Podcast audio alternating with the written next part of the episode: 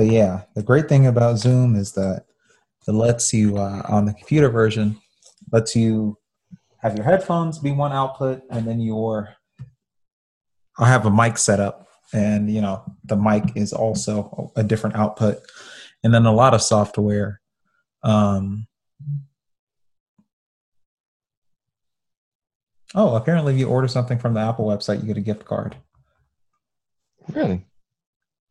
Now, the craziest thing is, I know that's working. I know they're probably getting so many sales for that. no, no, but the people are going to spend three thousand dollars to get a fifty dollar gift card. I mean, bro, we, bro, people pay, pay people pay fifty bucks to watch a basketball player and a YouTuber fight, and also three, and also two 50 year old men beat the snot out of each other, hoping well, that one of them would kill the other for too long. I mean, you be seeing in Twitter. I mean, uh, again, the fact that a former basketball a basketball player could say, "I'm a pro," and uh, a pro who's only fought two people, which let me look up who Jake Paul fought because I know aside from Nate Robinson, I'm not even sure if his first match was even real. In fact, I know for sure it cannot be. He fought this man named Ann Eason Gibb. Don't know who that is. Probably a YouTuber.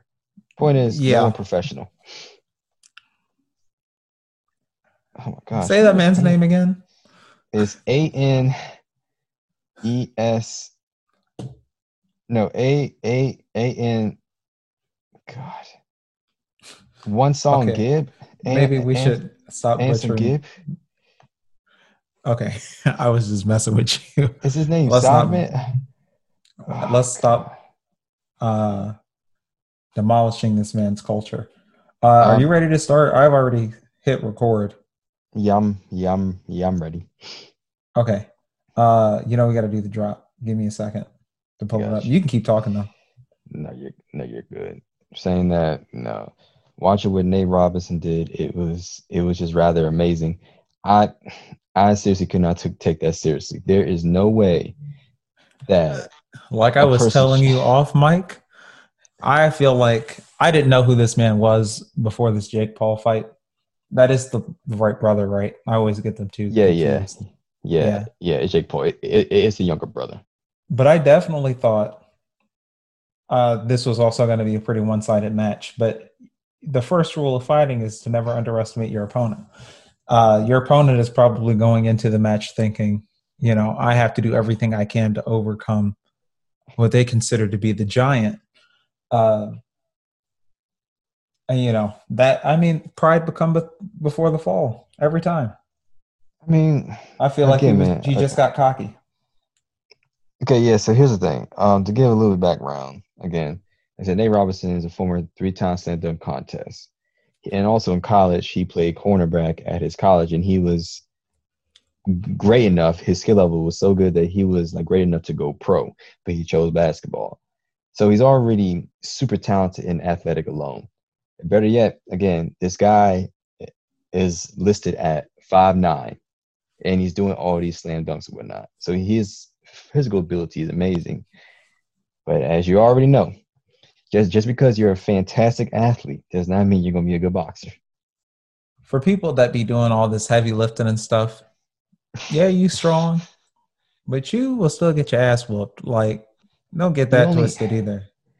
The only man who I'm pretty sure, I, the thing is, I don't know if Mike Tyson lifted that much or not, but no, and I'm pretty sure boxers man, I, do lift for you know, well, the bodybuilding aspect of it because you know when yeah. you're a fighter, you do have to make weight and stuff like that. Um, and obviously, you're going to want to be able to output that kind of power. Uh, yeah. So you know, resistance training and all that. Um, but I feel like a large portion of fighting is really a mindset, obviously. Uh, well, and I mean, it sounds funny, but that's what I'm saying. I really think really the main reason this dude lost is because his mindset was off. He thought he had it. I don't know what Nate's mindset was what was at in the first place. I don't even know why he stepped into the ring to box Jake Paul in the first place. Clout. I'm pretty sure he was like, I'm gonna be the guy to knock this internet guy out. Uh, And I mean, Jake Paul is, I mean, maybe it was thrown. I'll get my tinfoil hat ready. Oh, yeah, uh, but maybe somebody did throw the fight. I don't know. Jake Paul is definitely using this to boost his, you know, his look right now, his audience. Uh, but I mean, that's just the business, you know. I have, dude. I have been boxing for only a year. Nate Robinson failed to even do the fundamentals that even a newbie boxer knows. Literally, he, I literally saw so many openings throughout the match where I can literally just knock him out. Either if it's an uppercut, uh, overhand, even a, a simple jab. I mean, at the last, the last, the last knockdown that everybody is making these memes out of. I remember watching that live, and I thought to myself, "Oh yeah, that's the opening." Bam, bam, and that dude fell straight onto the canvas. I mean, bounced off the canvas. And I was like, that I was mean, just too. It was too how easy. often? Yeah. The thing is, I mean, you see people get punched in the face. You know, it's part of the job. but how often do people just get punched in the face and are unfazed? you know, I, I could tell from that connect. It's like, ugh. and his, this is not a guy who's used to getting punched in the face either. Because no, because he is a basketball player. He's uh, a basketball player. But not I think that's enough on the fight. I don't want to get. I'm not trying to gossip or whatever. I don't know. I mean, uh, I I still want to just talk about Mike Tyson and how I don't want to say terrifying, but powerful that man is. You know what time it is. We got to do the whole uh the drops. Uh, yeah. Uh, so coming live from the seven five is the Victory Clique podcast. It's me, your boy, the Prince of Roads, and it's also Tony Tone Tone Man. Uh, what do you want to drop, Tony? Uh, you got anything you need to plug? Everybody, go check out my playlist on Spotify. Coming to Apple Music soon. Nothing right now. I'm gonna say is everyone continue to eat your veggies, take care of yourself, and appreciate every single day. Yeah, that is definitely some solid uh, shout outs because people are losing their cotton picking minds. and I don't know if that would even be okay to say on air. y'all have lost it. Bro, I'm telling you, I have never been the happiest I've been the entire, no, not the entire, ever since the beginning of summertime from not watching the news at all. I mean, I haven't paid attention to anything about what's been going on. I just been taking taking a break. I've never been happier, man. Yeah, after and the election, I just had to get away from the news. Yeah, I, and I feel like part of it is like you know, you want to be responsible and always be in the know, but Jesus, when you're in the know, heavy is the head, man. Like, oh man, that is look, I was becoming one of those folk that was losing their mind. In fact, I was one of those folk until I took until I took that break. And ever since the past week, you know, we've had some great sources of entertainment. You know, also some new music has been dropping recently that's been great and pretty and pretty entertaining as well. You know, did you listen to No Ceilings three? No Ceilings. Oh, we need to talk about that. That Negro, um, excuse me, that man decided to drop his mixtape on datpiff.com. And do you want to know why? because them damn samples were not cleared. that quality was hot garbage. You know, you had- I was thinking the same thing too. The thing is, he released one of the no ceilings officially, uh, and you know everybody is starting to do that left and right now. Uh, Drake did it, PartyNextDoor did it, and you know th- those guys are kind of like in the same camp as Wayne. Uh, but even who is the other guy who just did it? uh future. Future yeah. re-released all his mixtapes and stuff. Uh rappers are doing that a lot more now. They're going back they're buying their masters and putting all their old mixtapes and stuff on air. Yeah. Uh, you could yeah. You could say that's a combination of a you know them smart and like you know them no longer younger and smartening up. Also accumulating the money and wealth to be able to buy the mask. So yeah, I was going to say it's really more of that. I mean, I feel like most artists don't want to give that up in the first place, but it's like if you can't pay to clear these samples, if somebody's like, "Yeah, you use my flute in your uh, song, I want ninety eight thousand dollars." oh, easily. You know, I easily. There's and it's like, what do you say to that? That's why it is really hard to be, you know, independent or whatever out here. It is street like it really is. So that's why like you you you kind of have to give some respect to some of these rappers that really uh, defy what the industry does, and you see that the industry tries to slander some of these rappers or artist names whenever they deviate against the norm or they have a power play. You know, if yeah. you get uh, use another example is Dave Chappelle. I mean, and that's yep, look, yep, the boy, the man. Yeah, man. Down. I mean, just look at what yeah, just look at what he's been doing the past fifteen years. And, and the thing is, he has always expressed how he did not feel comfortable ever since he's been back in the spotlight. He has always expressed how he has not been comfortable. Um, yeah. With how Comedy Central is treating that show.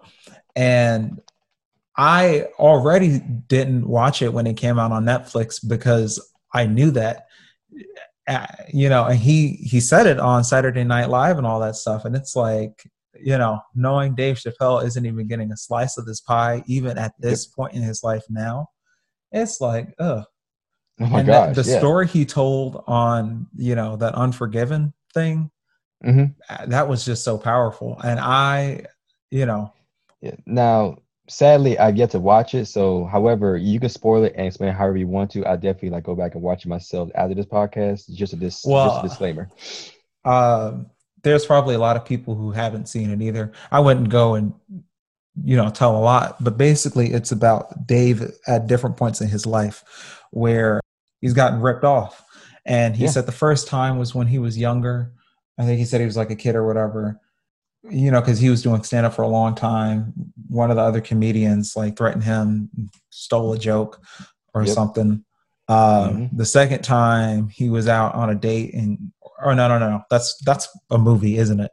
yeah, uh, that was um, I forgot what the movie was called, but yeah, yeah. But yeah, yeah. continue with what you saying. He he was broke. He said he only had like twenty or sixty or some amount of money.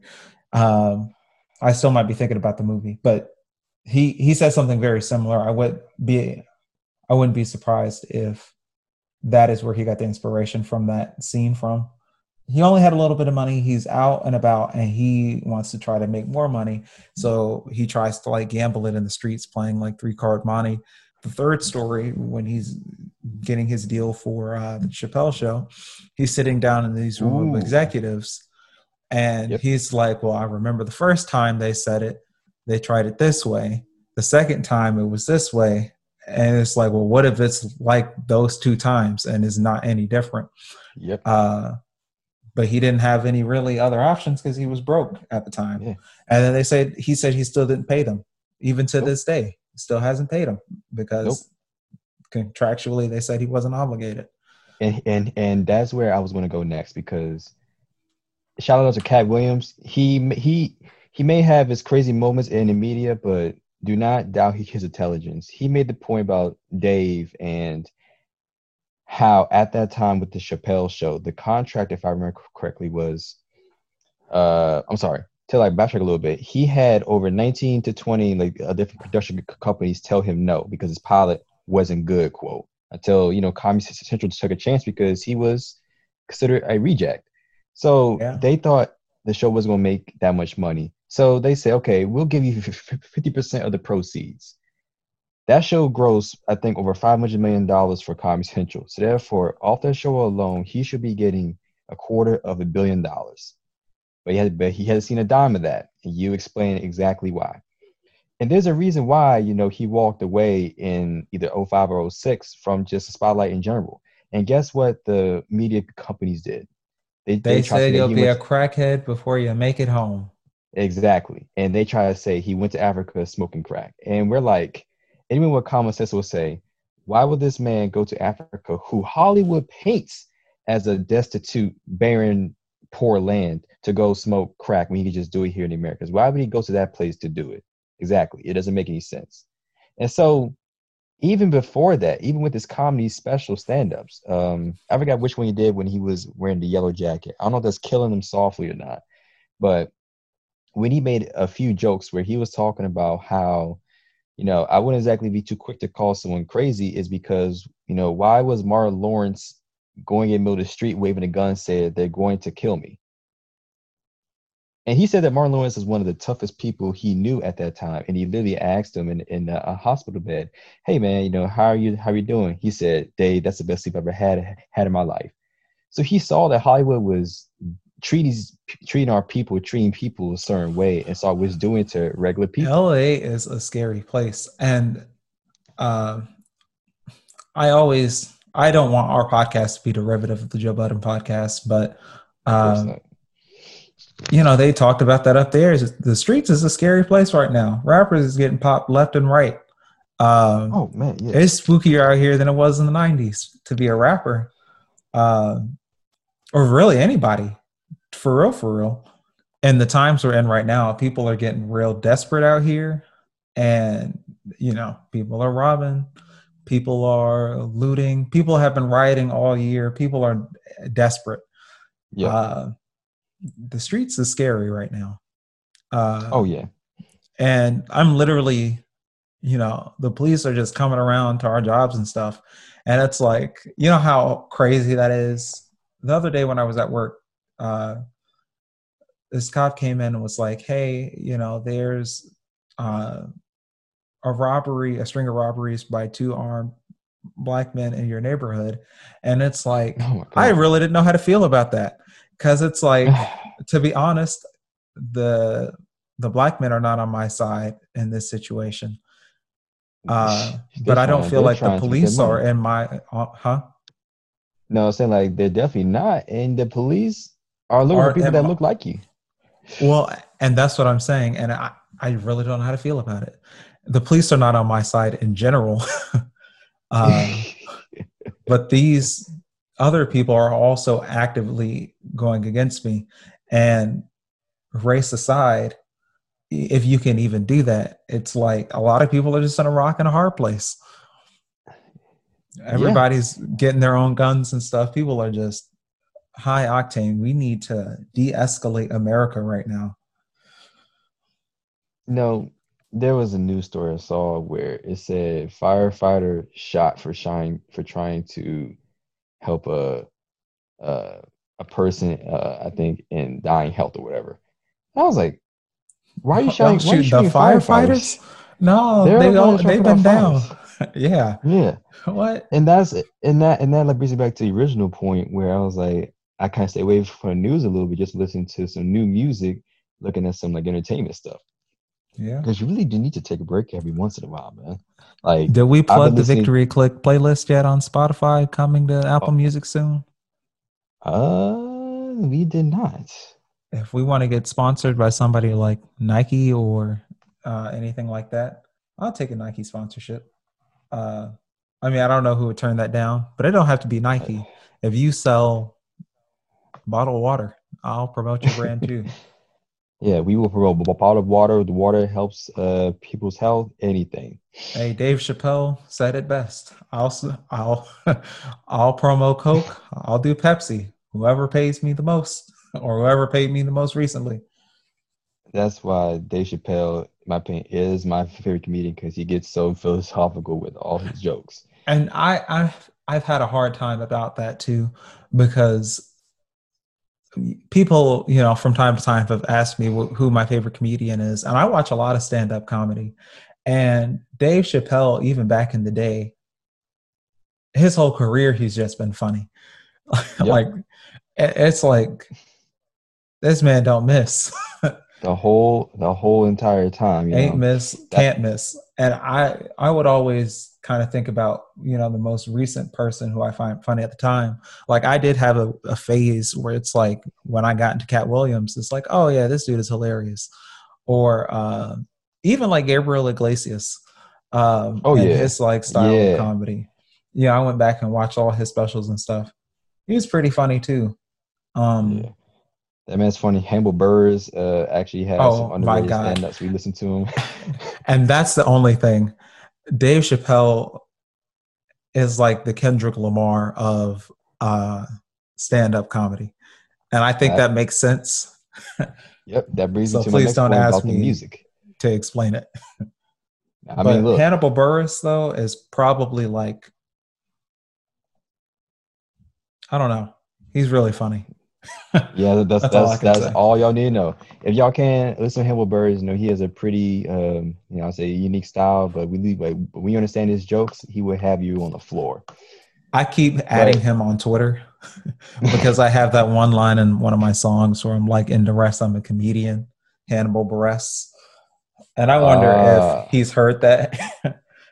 uh, it would be so. really funny if he put that in his uh, thing, but he has been very vocal about how it's pronounced Burris. Burris. Actually, how do you pronounce Burris? Burris or what? I don't I really. How do you hold on? Yeah, how do you pronounce his name? Yeah, go yeah, go ahead and look that up real quick. You know, because you definitely kind of tricked my mind when you said something earlier about comparing uh, Dave Chappelle to Kendrick Lamar. Because I was actually listening to uh, uh, "Damn" last week, and I was saying yeah. earlier to you, his whole catalog has been on rotation for me throughout this whole pandemic. You know, I definitely agree. Um, I mean, look, I, like I said before, I was listening to Damn and I was listening to the song Duckworth. And, you know, if anyone has listened to Duckworth yet, I would recommend it because he pretty much talks about, you know, the choices that his father and the founder of his label, uh, Top Dawg, um, Anthony, uh, made resulted in him being a rapper. Um, he said that I'm in the song, uh, his father uh, moved to LA with you know his wife, aka Kendra's mother, um, uh, to uh, to LA because he was you know doing some like gang shit uh, out in Chicago. So um, when he was working at the KFC in Compton, uh, Anthony Top Anthony Top Dawg, the founder of TDE, was going to rob the KFC. So you know to get on his good side, um, Kendrick's dad Ducky decided to like uh, give him and his crew, you know, you know, some free chicken, you know, like, like extra biscuits and whatnot. And people assume this because, you know, t- um, uh, Ducky was trying to stay alive. But it's a little bit deeper than that. Uh, the reason why, sorry, one of the reasons why uh, Ducky decided to give uh, Top Dawg some free food is not because he wanted to stay alive. I'm sorry, not the only reason why, but it's because he understood where TDE was coming from. He knew that this dude, Top Dawg, was hungry, was tired, and time scared. So giving him food kind of let Top Dawg bring down his guard down because he said I liked because he said I like Ducky. He's a cool dude.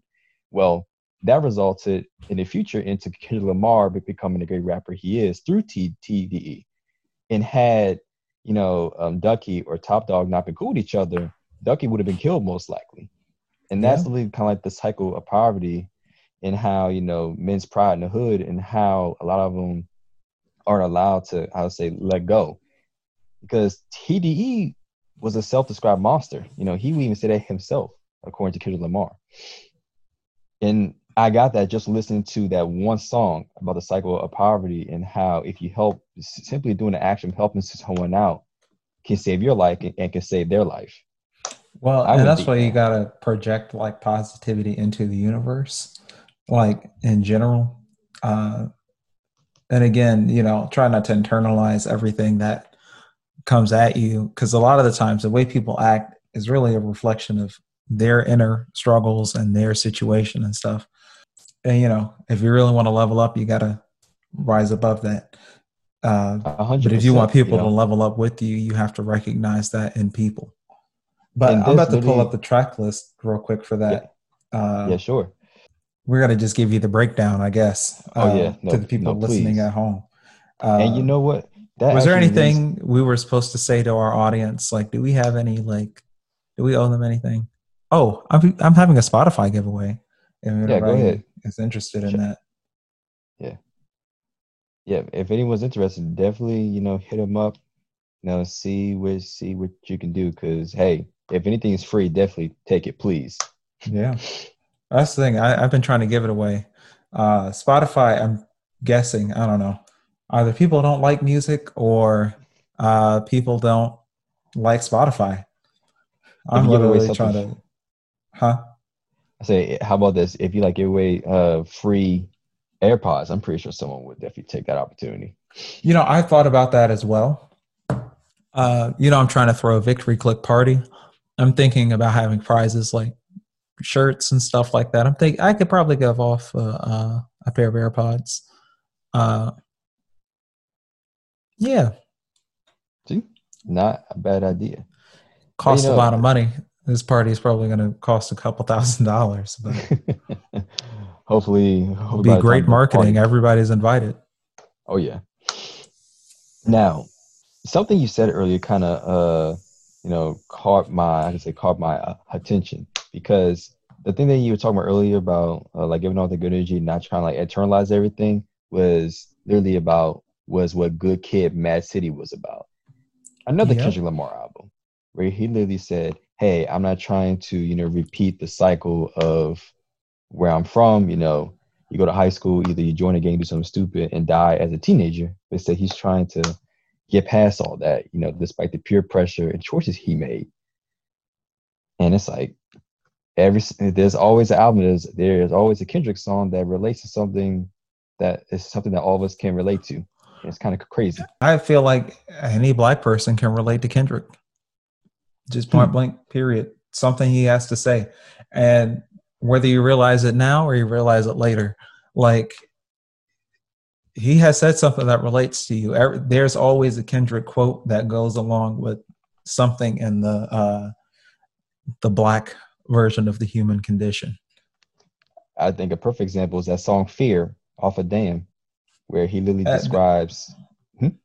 I was about to say every song off there, and right. again we can go into the breakdown, but I mean, and some of them are kind of obvious. Blood DNA, uh, you know, I element. forgot which one was Element. Uh, how does that go? I don't give a fuck. I don't give a fuck. I've been stomped out in front of my mama. Yeah. Bitch. What's the hook for that? Dead. Bitch, if I got a step of pussy ass nigga, I'm gonna make it I'm look gonna make sexy. it look sexy. Yep. Okay. yep. That's the one. Hey, Some of y'all can't was... relate to that, but like I said, if you get to that point, there's always something you can relate to. Uh, I mean, literally. I mean, look. Let's just. I would love to talk about that song "Fear" though before we continue because in the first verse, you know, he's talking about the fears he had as a seven-year-old or you know as a young child, mm. and literally he had a fear of his mom saying, "I'll beat your ass. Keep talking back. I yeah. beat your ass. Who bought you that? You stole it. I beat your ass. If you say that game is broken, I beat your ass. You jump on that couch. I beat your ass. You walk in this house." Go back outside, beat your ass, little nigga. The homework baby finished, I beat your ass. Don't tell me there's not a single black person out there who has had a parent say something like that to them about any of those yeah. things. Yeah. He really tapped into that back on that one. That's what I'm saying. And and it's the second verse at 17 years old, like growing up in a hard neighborhood, he literally says, and his fears are thinking, I'll probably die anonymous, I'll probably die with promises. I probably died walking back home from the candy house. I probably died because I didn't know Demarcus was snitching. I probably died at these house parties with these bitches. or maybe died from pressing the line, hacking two extra. I probably died from one of these bats and blue badges. And bam, and bam, these bats and blue badges. Yeah. Body slammed on black and white paint, my bones snapping police brutality. Don't tell me there's not a single black person who has experienced any kind of police brutality because we see it. Well, that's the thing though. Let, don't say that because that's usually the first argument is when people say, well, I haven't had any negative experience with the police. So then they discredit the entire argument for it. Um, but more than anything, I think it's important that people recognize uh, that it happens to other people, even if it hasn't directly happened to you. A lot of his songs anyone can relate to because he's just yeah. like I said, he's just he is he is even if you can't personally relate, you can kind of you still kind of get it. I tell you what, there is one more lyric I want to point out just just just before we continue. It's on the song XXX. If you ever heard that song, yeah, y'all y'all should listen to it. And listen literally, to this album. Was it yeah, been please. four years? it's been three. Yes, yeah, it's about be. Oh my God, it's been four years. Yeah, before years in what February? No, April. Yeah, literally in this second verse of XXX, and here's how that verse goes, and I quote: "Yesterday I got a call from my dog like 101 said they killed his only son because of insufficient funds. He was sobbing, he was mobbing, he was belligerent and drunk. He said, K-Dot, can you pray for me? I know that you, the anointed one, show me how to overcome. Then Kendrick Lamar said to him, I can't sugarcoat the answer to you. This is how I feel. If somebody killed my son, that means somebody getting killed. Tell me what you do for love, loyalty, and passion of all the memories collected, moments you can never touch. And he's and he literally goes into detail about how he would literally do anything to kill that man. Walk to that court, said, "I did that." Ain't no black power when your baby killed by a coward. I was like, I was thinking about it. I was like, if someone ever touched my brother in that type of way, I don't know what I would do. Yeah, that's you just be like, yeah, give me life. Yeah, literally. You know, it's like I gotta like give the man props. You know, he he put his heart out with his music, and we all can definitely relate to it in some type of way, and that's a sign of a great artist. Yeah. Now you know Kendrick and Drake are heating up the streets. Drizzy I would. It would be really nice to get some collaboration, but if they're not going to collaborate, I don't mind some competition. Have I ever said my Drake Kendrick nope. Lamar theory on air? Nope, nope. We had never yet. You need to lay it out for the good people. Okay, so this is basically how it goes. And I'm I'm sorry, I love J. Cole, but this is really more of a J. Cole theory uh, than anything. Um, and I don't really know where to start, but I guess uh, you know anything about marketing. Um, in the long run, every competition kind of becomes a two horse race, uh, or every market becomes a two horse race. And in rap, it kind of seems like we have the the big juggernaut, Coca Cola, that being Drake, um, and then we have the underdog to be like Kendrick in terms of you know branding and whatnot. Yep. Um, and I'm not gonna say they're the, the same thing. Uh, they do make rap music, but you know their brands and everything are just entirely different.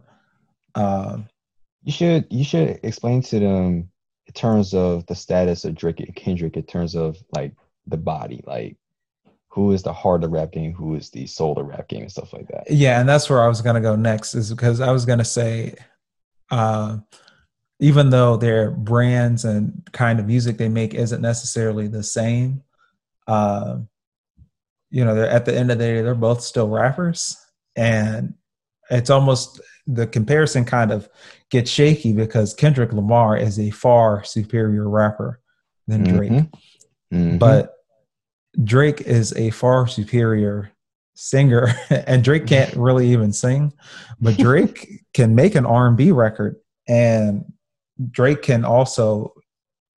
I mean, this is kind of like a fight between like Kakashi or somebody like that, because Drake has got mm-hmm. that that Sharingan flow where he can yep. uh where he can just take any any ethnicity he wants, any oh, flow that he wants, and just add that pop star touch to it. Yeah. Uh, and when you have somebody like J. Cole in that next seat, right? I mean, because I think when people think of big three in this generation, it's not crazy to assume it's definitely Kendrick, Drake, and Cole, right? Yep. Um, J. Cole being the third person, it's almost like it's almost impossible for me to say uh, I, I don't see how people say he's number one. I'm sorry. Because Kendrick Lamar is a far greater rapper than J. Cole and Drake combined. Ooh, oh man, look, you're you're going to be pissing a lot of people off. We and have like that, three followers. Okay. Get mad if you want to. and that's and that's all right though. We we welcome eh, people that have different opinions definitely shout any of us out to give your opinion if you strongly like disagree on something. You can definitely hit me at, at, Twitter. Mm-hmm. Uh, I got Twitter fingers. Look, we definitely have a conversation about that. You know, especially we, tell you what, I want you, I want everyone to listen to Black Friday by Kendrick Lamar and J. Cole and tell me who killed it. Just let me know because I'd love to hear your opinion. Kendrick Lamar, no, I'll tell him on air.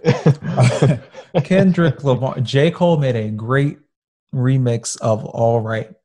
And you could just tell if, you know, without even knowing what it was going to sound like, just hearing J. Cole is going to be hopping on All Right, even if it was just a remix, hearing that, you would have been like, yeah, he about to, he about to go, body that.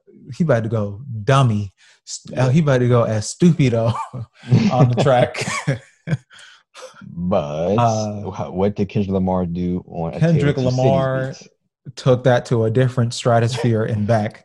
He took that. He took. He he. Oh my god. and I kind of want to play it because that might be the hardest rap song I've ever heard in my life. And mm. I don't mm. even know if that's being uh over exaggerating. No, no, no. Here's here's the reason why it's one of the best verses that you probably to think of in recent memory, because Kendrick had maybe three or four different flows on that one beat, no hook at all on that one beat, and killed every single. I'm flow. pretty sure he had five or six. Oh yeah, let's go. Yeah, and look at Moda, and he just kept on going like that, and you got me. That was one of the hardest things you heard that day. And the thing is, and not only was it flowing like crazy, but he was mm-hmm. saying stuff that's relevant to this day. Yeah, like the whole Donald Trump and Kanye West, uh, all of that. Uh, yep. You he know, predicted that Kanye West would vote would try and run in 2020. Mm. Yeah. Now I don't know if a lot of people were saying that at the time, but if anything, he called it. Uh, and I don't know. I mean, you never know. Kanye West might have told him that years ago. Oh, I mean, these rappers do bump into each other a lot. They yeah. run the same circuits and stuff. Uh, yeah. Now, now we're saying all this, not to say that we think that Kendrick is better than J. Cole, which you know JT just, uh, I'll say, confirmed that. What we're saying is is because lyrically and technically wise, Drake Nobody cannot is, keep up with Kendrick. No, no not even the slightest. Not even the uh, slightest. And the thing is, Kendrick is getting a lot better with getting vibier on his songs, getting Rihanna features and stuff like that. Uh, mm-hmm. Uh, Weeknd features, SZA. He's getting a lot a lot better with that. Uh, but at the same time, if, if, we're just talking about Drake and Kendrick, Drake has also got some pretty heavy hitters.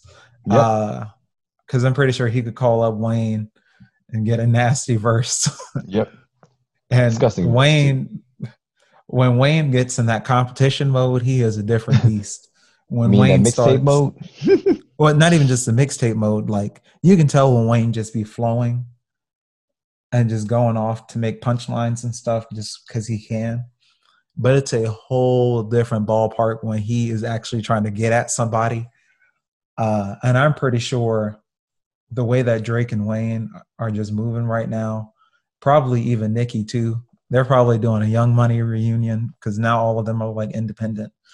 Uh, and they're wow. probably about to just be beefing. You know, they got beef with the whole industry uh, for different reasons. Everybody, yep. you know, has bad opinions on them now. So I wouldn't be surprised if they have another kind of like business partnership or whatever. Uh, but that's just in the whole. We could talk about the whole Drake versus Kendrick in a second. Uh, yeah. But my only next point is is that J. Cole can do that pretty good, mm-hmm. but Kendrick is just on another level. It's just a whole different like ballpark. It's a different weight class. Like he J. Cole literally just can't compete with that. Drake can't compete with it either. Uh, nope. And J. Cole could try, but I think that's where it's almost bad because now, at least in the situation with Drake, it's kind of like you can say, "Oh, well, you can't really compare." Uh, let's just say a uh, a hood politics to a passion oh, fruit. Man. Oh man, no, yeah, they're two totally different songs, but yeah, or like Marvin's Room.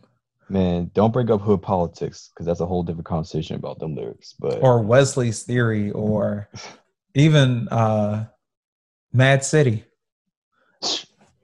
Look, now, like I said, Marvin's Room and Crew Love and Passion Fruit are two totally different heavy hitters, like like you said.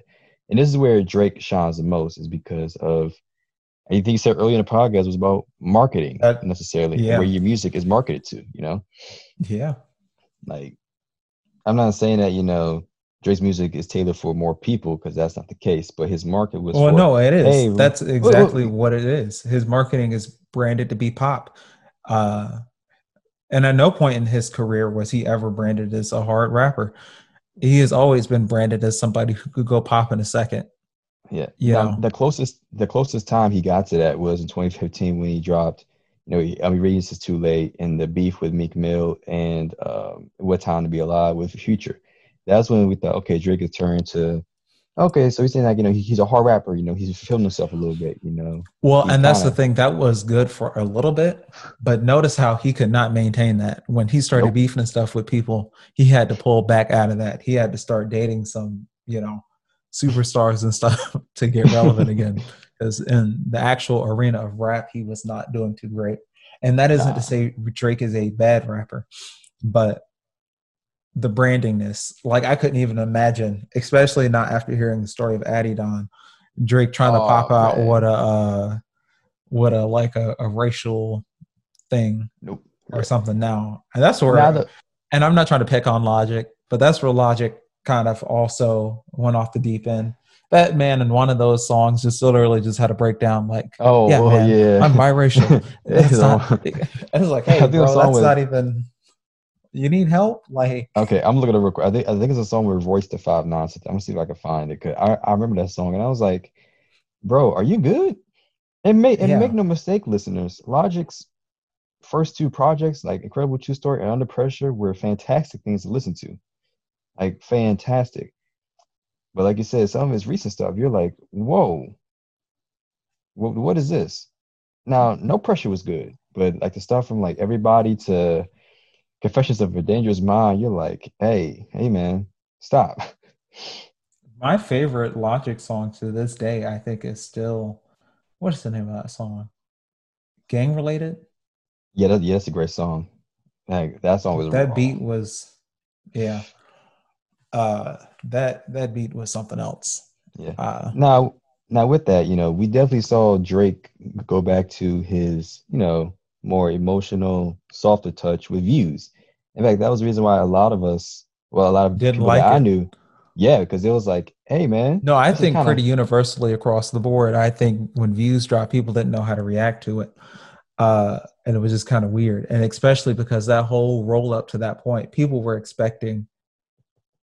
And I and I think I told you this the other day. I think if Views and Scorpion were to have swap places, uh, it would have been received a lot better. More life can stay in the same spot, but you know, if Scorpion, this whole like beef battle rap album, uh, were to have come out, that would have looked really good after you know, if you're reading this and what a time to be alive and that whole oh, yeah. summer like, 16 thing, that would have gone crazy. Can you imagine if Nonstop had dropped right after What Time to Be Alive, like in 2016? Oh, that's what I'm saying. Yeah. That would have would. gone ballistic. Triple, double, quadruple platinum first week. But, but and the thing is, One Dance was good and all that kind of stuff, but nobody, for us, that was our first introduction for that. And it was almost weird going back, you know, on when Scorpion actually did come out. It was almost weird to not hear any Jamaican Drake or whatever, we're thinking like, oh, he's about to have the pop hits, you know, the island vibes and stuff. Um, and it was almost weird to hear an hour and a half or however long that was, and not to not get them different vibes. We, I mean, he kind of did take it back to that old R and B style, but um, I think we were expecting something like I don't even know what he's doing now. Now this man is just running around. He, One week he's. Arabic, another week he's he's from the tropics. I don't know what I mean, island he's on. I don't know if he's in the Mediterranean. I mean, he was talking about in, Greece a song ago. I mean, just before I continue with to like to respond to that, because I think I know where the wave is going next. Which it has Reese here. It's just that it's during, you know, well, no, no, not oh. not that. I was talking like in terms of what kind of sound Drake was pushing for next. And like I said, we're at that point, but due to circumstances, we weren't allowed to emphasize it. I want to point to my viewers, to the viewers also that Kendrick Lamar made a diss song about Drake in 2017 called "The Heart Part 4. Yeah. And, yeah, and if you listen to it, this was the single that was released before Damn, and people were, like, "Oh man, pissing is hard." Like, no, he's talking about somebody in the song. In fact, you know, he literally said in the song, "Here's Lamar," and this is the thing with Drake that we talk about how Drake tends to steal steal styles and whatnot, or not steal, but mm-hmm. just go for like a different styles. Uh, he borrows. Here's Lamar. Them. He Sharingans them.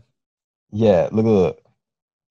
In the song "The Heart Part 4, here's some of the lyrics that Kendrick uh, said. He said, uh, God damn it, where's the lyrics? I know, I know, I found it. He said, "They throwing me out, they throwing the towel. I look at the crowd. Now I'm like that. I look at my smile. I'm smirking, calm but urgent. But that ain't the style. So, so many verses you live in denial. So many verses I never run out. You may go nervous. The music is loud. Ho, Jay Z, Hall of Fame, sit your punk ass down. Now, to give some context, at, at that part in the song, he has paper crunching the background as if Drake is trying to write some lyrics, but it's not figuring out right he's like eh, eh, eh, he, he's like saying that Drake has been stealing styles or go from style to style just to find out what the style is and not sticking to his authentic music self. Pretty much, he's been he's not a real artist. He's really, you know like a tech Drake at the core. And the thing and is, I, part of me thinks that is really true, but another part of me is kind of like, I know it also can't be true. Uh, Well, for a few reasons, though. Uh, because how many songs has Drake gifted to other people? oh, plenty. to oh, this plenty, day. Man. Are you kidding me? Uh, and to and the whole thing about ghostwriting, too, is that again they're not really from the same ilk. It's nothing for a pop star or even an R and B singer to have other people write music for them. Uh, but obviously, if you're doing what Kendrick Lamar and say, uh, I almost call him School Face, Schoolboy Q. Shout out uh, to Schoolboy Q. Q. Shout out Schoolboy uh, Q, man. I love your music. We apologize for that. or even like a ASAP Rocky or Tyler the Creator, you know. Uh, well, then again, that's kind of weird too because I don't know, it gets blurry because especially when you get into like different rap groups and stuff, those they be trading bars and stuff left and right. Oh yeah. Um, and usually when you get like a single or something, your hooks are usually outsourced.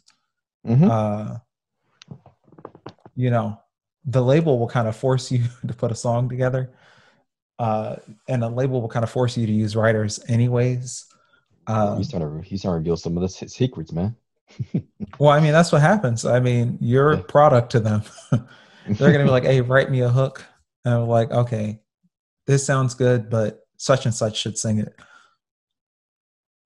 Hey, look, which brings me to my point that think about the kind of music that, that uh, Drake's label and Drake kind of like release or co-signed for this year. I mean, Popcaan's album, you know, the Jamaican sound he, has been playing with. Even like you said, you brought up drill, which I think was leading to the next point about how the drill sound is really starting to take fruition over here. Kind of well, thanks to Pop Smoke, which and that's what I'm trying to get at though. Again, with the whole, I guess we can just start.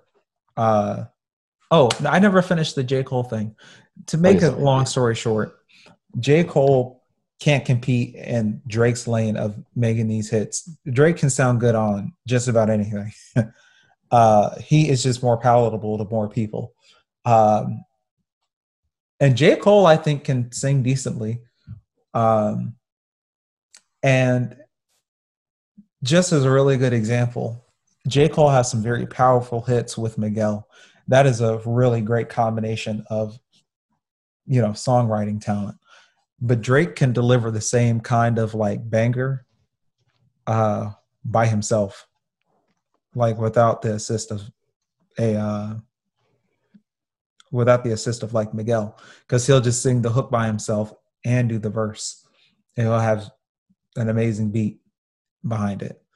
Uh, you can you can actually make the argument that um I guess I guess we could say that J. Cole, I guess, is kind of the soul of the rap game in a sense where he can do both. He may not be the best at like the lyrical or the say the more emotional passion aspect or the love part as far as the hip hop, but you know, he is a soul, so that you know he, he could tap into both um I guess you could say realms and hold his own, in fact, be fantastic at it. You know. We've heard yeah. J. Cole have great bars, great lyricism, great flows. and J. Cole, can just as easily hop on a track with Drake as he could hop on a track with Kendrick. Easily. Uh, now, bear in mind, viewers, we are big fans of J. Cole. Make no mistake. Just that we think that Kendrick has part of the master the lyricism part, and Drake is better marketing himself like being the best romantic artist. I guess that's what well, I guess that's the best. No, and that's well, and romance is part of it, but it's not really even romance. It's really just pop. It's really just the sound the wavy, the vibiness of it. You know, uh, it's it's kind of like when some rappers, like Playboi Carti, Playboi Carti's songs are just pure atmosphere. They don't have any lyrical content really at all. Uh, yo, Playboi Carti, oh my god, yo. But I mean, uh, they're vibey, and he just picks yeah. a mood to put the song in, and he just carries you there. And his songs are really more moods than they are uh, his songs are really more moods than they are what's the word I'm looking for? Uh then that's, that's what listen to for the words. Like I said, they're just all about having fun. If that's the well, you put it. Well, yeah, you know, and that's why that his album was Die Lit. Uh, but uh, what I was saying is, you know, it's less about, it's more about mood than it is telling a story. Whereas a Kendrick Lamar song, you know, would be like this time i did this and some you know uh and he would set or whatever for that. Drake makes music kind of more like not like Playboi Carti but more in the sense that it's just kind of like a vibe where it's like if you're right. listening to drake why it's easier for him to tap into emotional is because you know that's the vibrations you know. It's easier to be a mood like you can remember when you were uh, sad about a girl or you know when you wanted to be really successful or, or you know um, where you felt like you were the man or whatever. Right. But kendrick lamar isn't quite as easy to put in those emotional categories. However if you wanted to talk about topics and themes you could very easily pick out a kendrick lamar song about police brutality a kendrick yep. lamar song about black skin and its you know beauty and stuff or you know fear uh, politics was one in the hood? Was like to be a kid in the hood? What you know what's again. it like uh the financial struggles of being black in america?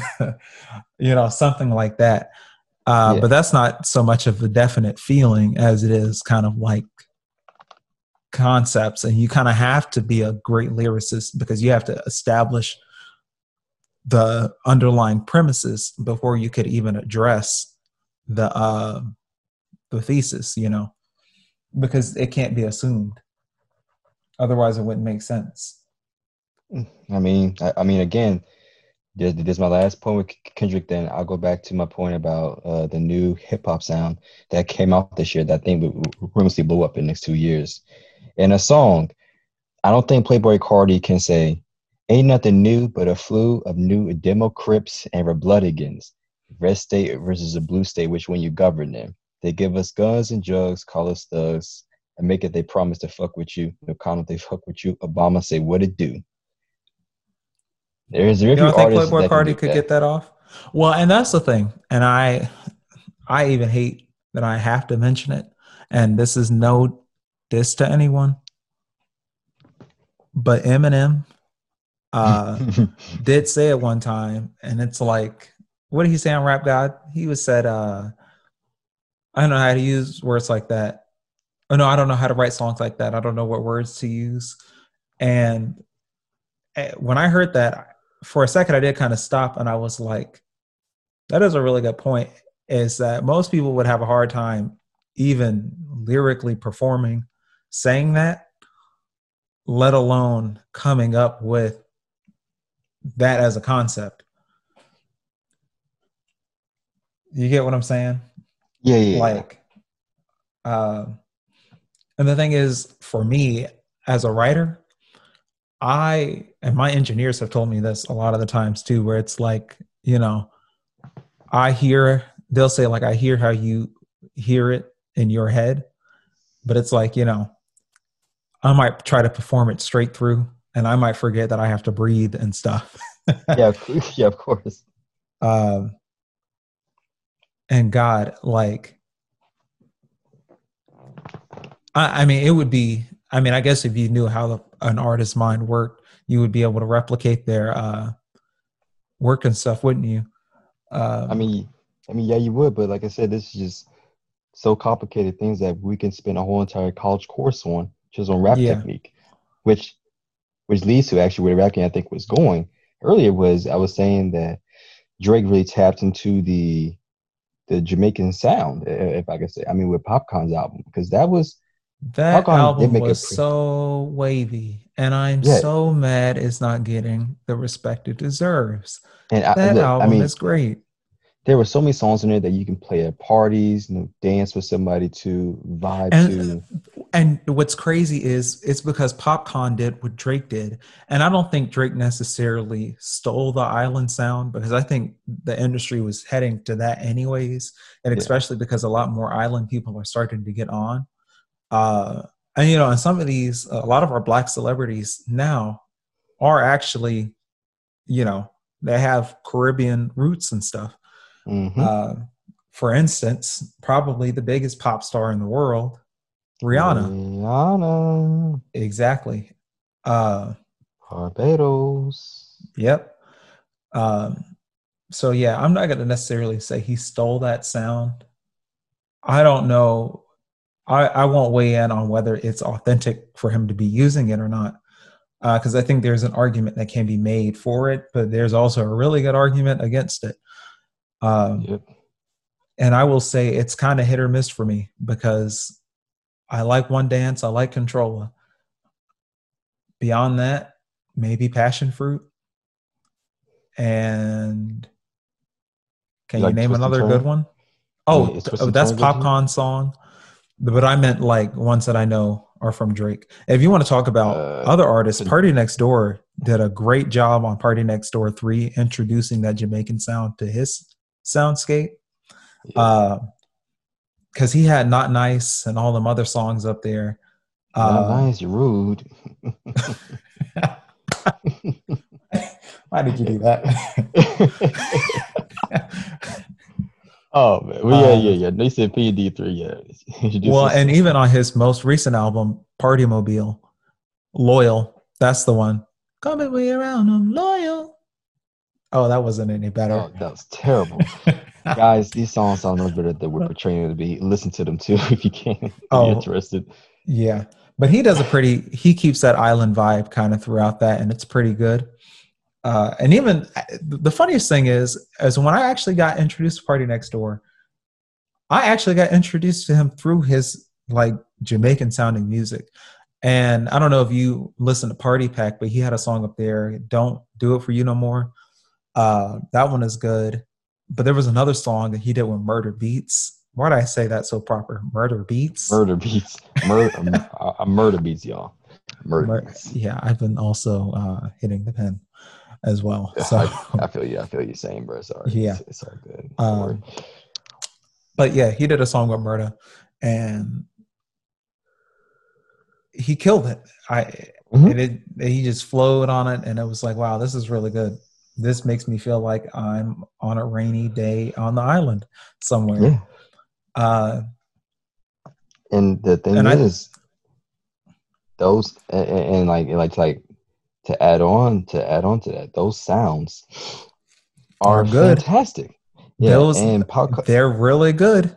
And I was gonna say, you know, it's great that Popcaan is now on the OVO roster because to have the resources of a Drake and the writing of a PartyNextDoor behind some of that authentic Jamaicanness. And of, I don't mean you ever see that meme where it's like with the exaggerated swagger of a of a black teen. That's oh, basically God, what yeah. Drake is doing. He's getting the exaggerated swagger of a of an authentic Jamaican man. But I that mean, Popcaan album was great. Twist and Turn, All I Need. Uh, Drake was on those, and he sounds a lot better when there's actually Jamaican people involved. I don't know mean, how else to put I that. Mean, I mean, look the the amount of producers and just production that having to come with Drake alone for Popcaan proved it was worthwhile. I mean, to name other two songs, uh, "Tell Me Love It" by uh, him and Jada Kingdom, yes. and "Murder" with oh yeah, Murder Canary. One. Yep, that song is great too, and also those producers, Boy Wonder. My favorite song off the album. I mean, I love Twist and Turn, but I actually I thought Twist and Turn, like I said, Drake on them island beats are hit or miss, and I thought Twist and Turn was going to be another one of them cashed in like that song he did with PartyNextDoor. I didn't like it. I didn't like the loyal really at all. Uh, yeah. And I thought that was going to be another one of those with Popcaan on it. And then. I heard it and I was like, oh, this this is something. And now I actually had already heard All I Need because that had leaked a while back. And I was like, oh, this is the only song I'm taking off this project. But Fresh Polo, is that the name of the song? Yeah, Fresh Polo with Stylo G. Yeah. Yes, that song. Oh my God, that song! I, had to put that on the Victory Clique playlist. Uh, of course. That song I mean, look, would go crazy if you were in a club or at a party. Fresh Louis I mean, look, Fresh Polo. Like you said, we had that like song said, is like a, been... a turn up song and a twerk song at the same time. I mean, just imagine the parties with this music playing that uh, that is Your on this album. drive me crazy. And then, yeah, like Grateful like dancing, dancing, twerking and whatnot, and then let's lead to the other side, the real party anthems like the drill music, so with the, these drill beats. You know, and you know, I mean, and Pop Smoke is having a great year this year, and Drake's throwaway yeah. records, his little throwaway drill beats, yeah. were pretty good. And, I don't think we're gonna get a drill song on the album though. Uh, Unless he has a Pop Smokes. I here's the thing. I feel like he might have a Pop Smoke feature in the tuck, and this that would be a really great chess move if he did. And he would I just mean, pick look, the best beat to put it on. That would go so crazy. I can't even imagine what that would sound like. Just a heads up, I would say, uh, you know, um, I say, rest in peace, Pop Pop Smoke. It's a shame that it, that happened because he he was extremely young and his even just hearing the quality of his last project showed that you know his skill level was increasing that his music was getting better his music was yeah. maturing know yeah but still i mean granted i didn't like go to too many parties in 2019 when you first dropped you know meet the woo but i could just imagine being at a well party, he was you know, not really that famous at that point and the only reason i even really got onto him i think he really blew up on that pop not that pop duh uh, on that Travis Scott Jack Boys feature. Oh yeah, yeah. Uh, that was crazy. definitely a nice. I remember hearing that for the first time, but that wasn't the first time I had heard him. Uh, but I feel like that was a really good introduction to the mainstream world, especially of rap. Because not only does he have Travis there, you got Donnie there, Don Toliver, and people yeah. were anxious to hear that. So that was a pretty good way to get introduced. But Nicki Minaj hopped on Meet the Woo or Welcome, welcome to, the, to Party. The, yeah, he's like one of them. I mean, yeah. I mean now, I mean now, again though, I didn't like go to too many parties when it first dropped because I know he was very popular up in the you know New York, Philly area. But yeah. I, am just saying, like when I heard the first time, I was like, "Yo, what is this beat?" You know, I was in a, a alternate state of mind to say, and when I heard "Welcome to the Party" in Dior, I was like, "Yo, this is crazy! This is amazing." And the thing is, though, is that I, I actually liked drill music before that, and yeah, to yeah. hear what this dude did to it, and to be even more honest, I actually think I came across Fivio Foreign before I even came across Pop Smoke, that's, and I heard him, crazy. and I didn't like him as much. Uh, but to hear what Pop Smoke did to that was totally something else. Uh, it's a totally Dior unique, or, or Welcome to the Party. Just the drill sound, period. Yeah. Uh, because those are, I mean, both of those songs were great. But I remember like after that Gotti feature, I I remember waiting up until midnight to uh to download Meet the Woo too. Uh, and I, I put both. I was at work. I was working overnights at the gym. Um, I put in both of my AirPods, and I just let that album go. I the Quavo feature was great. Oh um, my! God, I forgot about that song. Shake the room. I mean, yeah. no, no, make no, now make now make yeah. no mistake, everybody. This guy is not a lyricist. We're not saying that. What we're saying is his music is lit. Is just it is lit. That's literally what we're saying. That it's it, it's lit. It's a vibe. Because all the drill songs that I've heard from British rappers, which shout out to the drill scene out in the UK, you know, but they just try to lyrical. they try to do what Kendrick would do, and that is bar the song. Yeah, and but exactly nobody had ever utilized drill in that fashion before. And you know who is probably beating themselves up about that? Who? Drake. Because yeah. Drake probably, I would say, is the main reason why drill started to blow up in the United States, at least that British UK drill. Yeah. Because of the whole More Life thing and then getting features from Skepta and stuff. Uh, when More Life dropped. Uh, and I think ASAP Rocky and Skepta had, was it 2 Chainz or was it ASAP Rocky?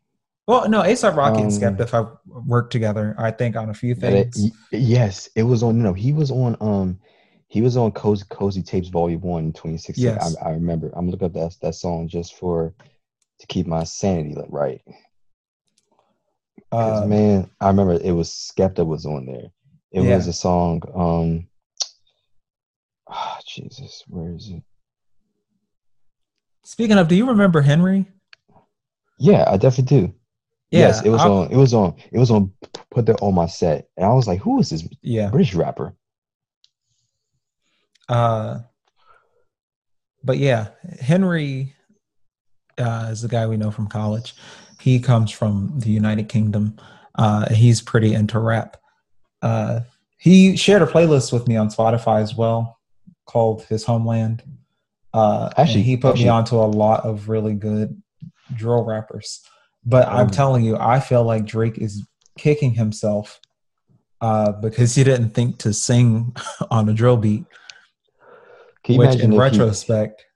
That would have been crazy. Are you hearing these Ariana Grande samples and stuff on top of these drill beats too?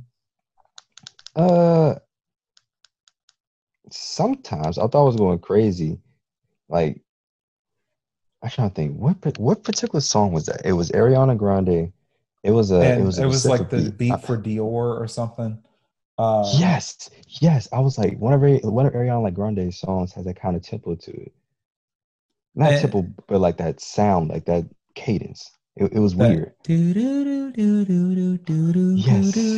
Yes. And I forgot which song it was. You know, and I'm it's like my, right I, I, think it's Seven Rings. And it's like my wrist. I bought it. G thinks. Dada. But the guy who's making these mixes, his name is Black Mass, on Twitter. He's also the guy who did the whole like remember the uh, Earth, Wind, and Fire September thing on a drill beat. Do you remember? Yeah, so, and oh, drill yeah. might really be the next sound. You know, I'm hearing uh, people put singers and stuff over that, and it sounds amazing. I heard a Kim Possible remix the other day with the uh, "Welcome to the Party" beat. Uh, I'll send you that on Twitter, and you can think of that which you will but when i tell you then unlock a different like thing for me because it was nostalgic and it was lit at the same time wow. uh, but it was a that drill sound is great and could you imagine if we had gotten uh, like fake love or something like that on a drill beat uh, i think i forget right how now. fake love even goes Straight to my face. Yeah, could you imagine that on a drill beat? Young Thug on a drill beat. Oh my god. That's when they go boom, boom, all that background dubstep noise. That's when they smile in my face. I mean, I mean, I mean, again, that's gonna sound crazy on the podcast. I should cut that out. he's out high, bro. He's out high as hell from doing that. now look, um, yeah. So put this back in three, two, one. No, like I said earlier, the UK drill um, rappers. I wasn't gonna cut were that mostly out. lyricists. the UK drill rappers are are literally great lyricists. But they say Pop Smoke utilized the lit and party potential in how psychedelic the sound is. I mean, which is so songs. brilliant. And if for nothing else, uh, and I think some people are still not quite getting it, because uh, a lot of people are riding that wave. But I heard a future sample over that, like Future hopped on a, a drill beat, and oh my god, please send went, it to me. Uh, my god, that it was so good. I gotta find it. Uh, please, please find that. But yeah. Send it to me, please. He, I mean, I mean the, the the thing is that we only tapped into the potential of the dark stuff. Because no offense to anyone that's Pop Smoke and family, but he sounded like a super villain. And that's what I was going to say next is that his voice like also was unique too, and it just mm-hmm. is like you know when a rapper has that voice, and it just makes you when it, it you would believe him if he would said he shot up a party. if he said he was on demon time, you'd be like, "Yeah, sir, you are." This man, they said, "Bitch, I'm a thought. I could give you lit." Oh, and he's I the mean, only he's the only person right now who could have got that off. There's mm-hmm. nobody else that could have said that, and that would have been taken okay. I mean, look, this you got to sound like Pop Smoke to say something like yeah. that. The only other person who could probably get that off is Mike Tyson like, like we like we talked about earlier, man. Mike Tyson is a tank, but back to the pop smoke stuff. Look, again, man, this dude, you could call him was the villain of hip hop at, at, that time. It's it's a shame that he died. You know, it really is a shame. But all I'm gonna say is when when I heard that he died, I'm not saying that I was not saddened. I was just not surprised because the way he and, was rapping, it was like, whew, man, I hope you don't go out. Well, and here's the thing though. I think he was kind of emblematic emblematic. I think that's the word emblematic of the state of rap right now. People want to go out and party and stuff, but you know, uh, even before the pandemic, uh, we were going into a crazy year. 2020 was gonna be crazy regardless. Um, and people i mean america's been in a tight spot anyways. Uh did i say the p word or the c word again? Yeah. Make sure you check it. But, uh, but yeah. People were doing pretty bad before the whole plague. I don't even know if i can say that. Uh but you know before what's going on is going on yeah, that's, uh, that's how you put it. Before what's before what's going on, external factors. Yeah, the reason we're all stuck in our houses and yeah. losing our minds. Uh, before all that started happening, I mean, everything was still kind of heating up. Anyways, people were getting ready to go into what they thought was going to be a record year for just about everything. Uh, the Olympics was supposed to be this year, and uh, just a lot. It would have been a lot. Uh, but yeah, not only that, just the atmosphere right now, anyways, even before Pop Smoke, and it was so sad to see it happen. But I mean, people always think about the drugs aspect of it, and I, I, I've always had an issue with people blaming drugs for a lot of situations because uh, I'm not saying everyone should just be walking around on drugs all the time, but I mean, the amount of rappers that die from overdoses is almost nothing in comparison to the amount of rappers that die in comparison to violence. You know, it, oh, the numbers oh, are easily. so wildly had, disproportional. We, we've had so many rappers die from from simply killings in the past two years. Just about just during this time. I mean, King Von for crying out loud. Uh, I Boosie, yo, Boosie, Boosie got, got shot. shot. Yeah, Benny the Butcher got shot in the leg. Got I, shot. yeah, a great album because he just dropped yeah. a new album. Yeah, which was fantastic. By the way, it was. That's what I'm saying. Production. Yeah, people are desperate out here, um, and I was gonna take it back to even XXX Tentacion. Remember what he was trying to do? He was trying to buy a car. They thought he had the cash on him, and popped him. I would just like to point out to the fact the the idiocy of him passing away because Think about it. They thought that this man was carrying eighty thousand dollars in cash. Car dealerships do not take car payments. Well, that but that's the cash. thing. People, the whole rap persona, you have to kind of flaunt that you have money and stuff all the time. You got to walk around with chains and stuff. So I mean, you kind of become a target. You become a walking, a walking lick for some people. Uh, I mean, and it's kind of crazy to think about. And, and and the thing is, I see what you're saying because even though common sense will tell you, he's probably not doing that because that's stupid. He's, he's probably people, not going into the mall with. Well, I mean, maybe the mall, but he's probably not, you know, in an Uber with 80k on him. You know. That's what I'm. That's that's what I'm saying. I mean, literally, again, these people usually I make decisions on emotions. They probably thought, oh, he must have the money on him. I seen it in a video. Even though common sense will tell you there's no reason for someone to have that much money unless they're in certain places. And one of those yeah. places does not include a car dealership. But to each his own, man. It's really crazy. Do people even bring cash, physical cash, into a car dealership?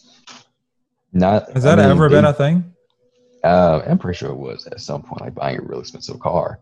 But it's like, I mean, checks. I, I mean, were checks not an option? The thing is, I don't know. I mean, some people can bring like five thousand dollars to the dealership for like a car, sure, but they're not like bringing half a million dollars. In fact, it's so much easier to do things that's online versus carry the cash. Well, that's what I'm saying. I don't know if uh, there was ever a point in time where people were bringing cash in any amount into a dealership beyond I mean, what they would normally I mean, carry in their person. Because nowadays, I mean, yeah. anything would be on a card, credit card, or a debit card, or something like that. And back in the day, people used checks. People were that's the whole reason for checks. Maybe if something cost a couple hundred dollars, you might carry the cash. You might have. Yep. I mean, if you had I'm, money, you probably had five hundred bucks in your pocket, walking around. I'm, but I mean, I mean, I mean, you know, cars. I think only cost like you know, a thousand a thousand dollars, so they can probably carry that cash with them. But even still, like you said, a thousand dollars was that much money. They're most likely not carrying that amount because that's a whole. And you could just easily write checks. Yep. Uh, but of course, when you're broke and you don't know any other options, and you see what looks like a walking money bag, you're gonna try it. Yeah, you want to take take that chance. Uh, we have been going on on this one for a while though, but I do kind of want to end with my story uh, sure. about how I almost didn't meet, or I almost did meet Pop Smoke. Uh, did I ever oh, tell you this? Interesting. No, nah, you never told me. Go ahead, man. Uh, Share. This is a random Saturday. Uh, there's this girl I follow on Instagram, and she was just like, Pop Smoke is in Newport News. And I was like, what? Uh, and if you're from the 757, you know what that means. But he was here, he was in VA. Um,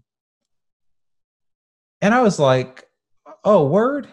And it wasn't like a concert or anything. He was just at DTLR at the store. He was doing a pop up and he was just taking pictures with people who were buying his album and stuff.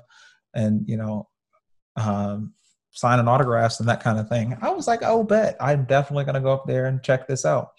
Uh, I remember I hopped in the shower immediately, got dressed, drove up there, drove.